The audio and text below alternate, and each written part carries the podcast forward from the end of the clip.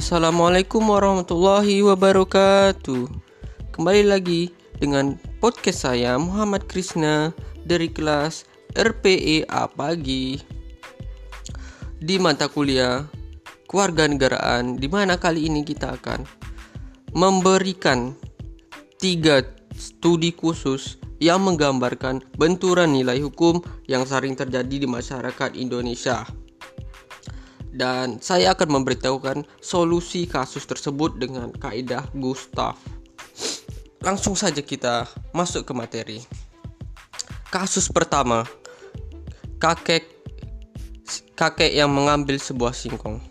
Kakek berusia 70 tahun mencuri singkong, kakek tersebut di, dan kakek tersebut ditahan.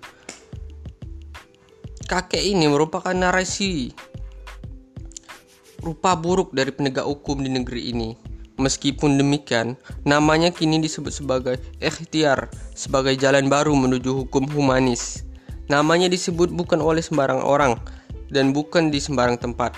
Namanya disebut oleh Kapolri Komjen Listia Sigit Prabowo di tempat terhormat di ruang sidang Komisi 2 DPR. Langsung saja ke solusinya. Kakek tersebut difonis satu bulan 15 hari dengan masa percobaan selama tiga bulan oleh Pengadilan Negeri Purwokerto pada 19 November 2009. Ia terbukti melanggar pasal 3, 362 KUHP tentang pencurian. Kasus ini bermula ketika kakek mengambil sebuah singkong di kebun tetangganya. Dikarenakan kakek tersebut kelaparan, ia terpaksa mengambil singkong milik tetangganya. Namun ketahuan oleh tetangganya dan tetangganya meminta untuk mengganti rugi singkong tersebut yang telah diambil oleh kakek oleh si kakek tadi. Ia tidak memiliki uang dan ia tidak bisa menggantikannya. Dan berakhirlah si kakek dengan dilaporkannya oleh tetangga dan ditetapkan sebagai terdakwa. Kemudian difonis kakek tersebut difonis bersalah. Kisah ini menginisiasikan lahirnya keadilan restoratif. Maksudnya mengutamakan pemulihan kerugian yang ditimbulkan dari tindak pidana dan perlibatan partisipatif dari korban, pelaku, dan masyarakat yang terlibat dalam proses pemulihan tersebut. Surat edaran itu tertara pada tanggal 27 Juli 2018 disebutkan bahwa proses penyelidikan dan penyidikan tindak pidana merupakan pintu masuk penegak hukum memulai sistem peradilan pidana. Karena itu proses penyelidikan dan penyidikan tindak pidana merupakan kunci utama pentuntutan dapat tidaknya suatu perkara pidana dilanjutkan ke proses pentuntutan dan peradilan pidana demi mewujudkan tujuan hukum yang keadilan, kepastian, dan ke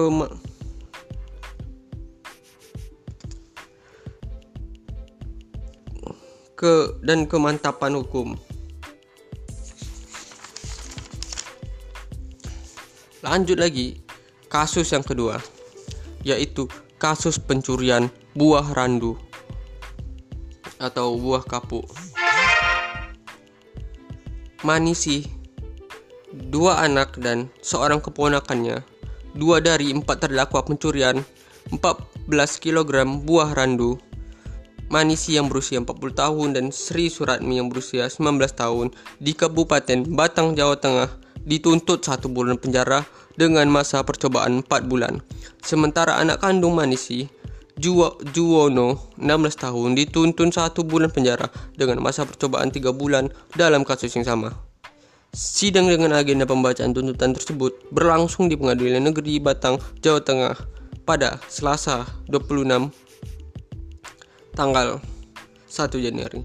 Jaksa penuntut umum menyatakan bahwa Manisi dan Sri Suratmi terbukti bersalah sesuai pasal 363 ayat 1 keempat KUHP.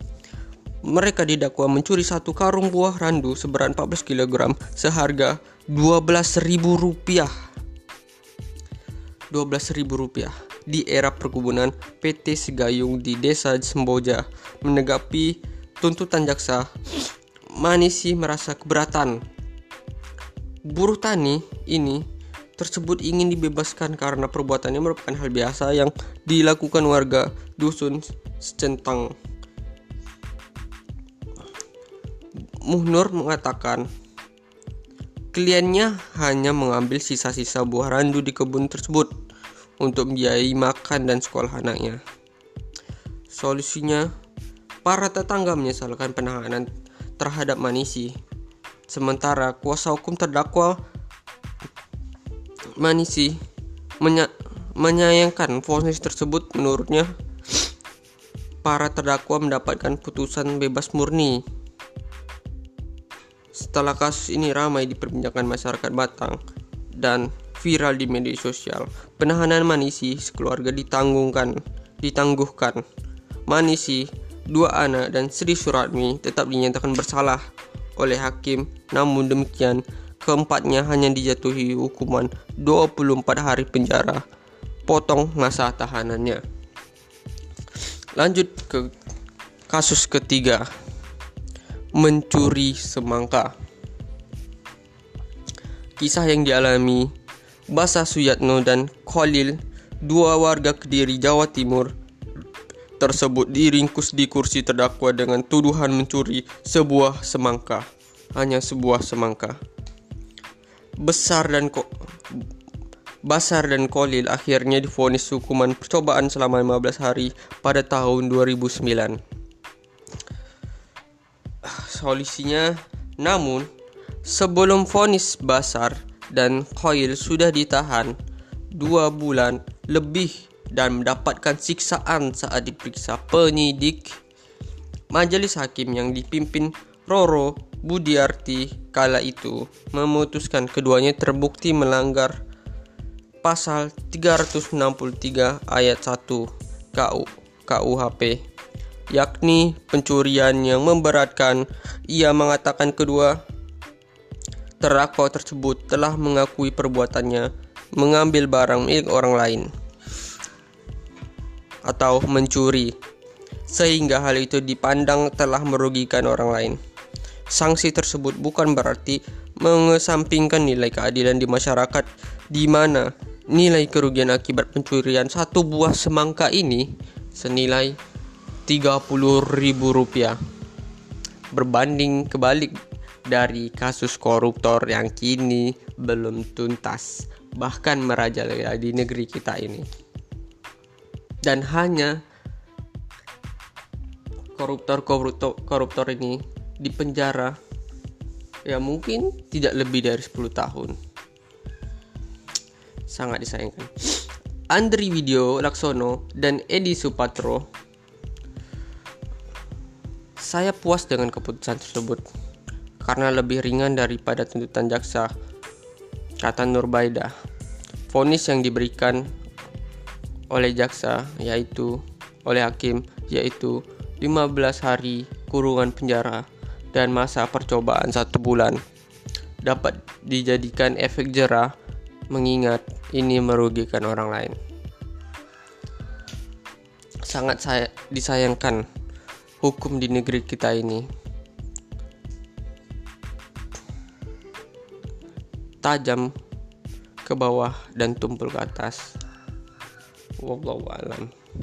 Eh, mungkin teman-teman cukup sekian podcast dari saya. Apabila ada salah dalam penyampaian atau dalam perkataan yang saya sampaikan, mohon dimaafkan. Wassalamualaikum warahmatullahi wabarakatuh. Sampai jumpa di podcast saya selanjutnya.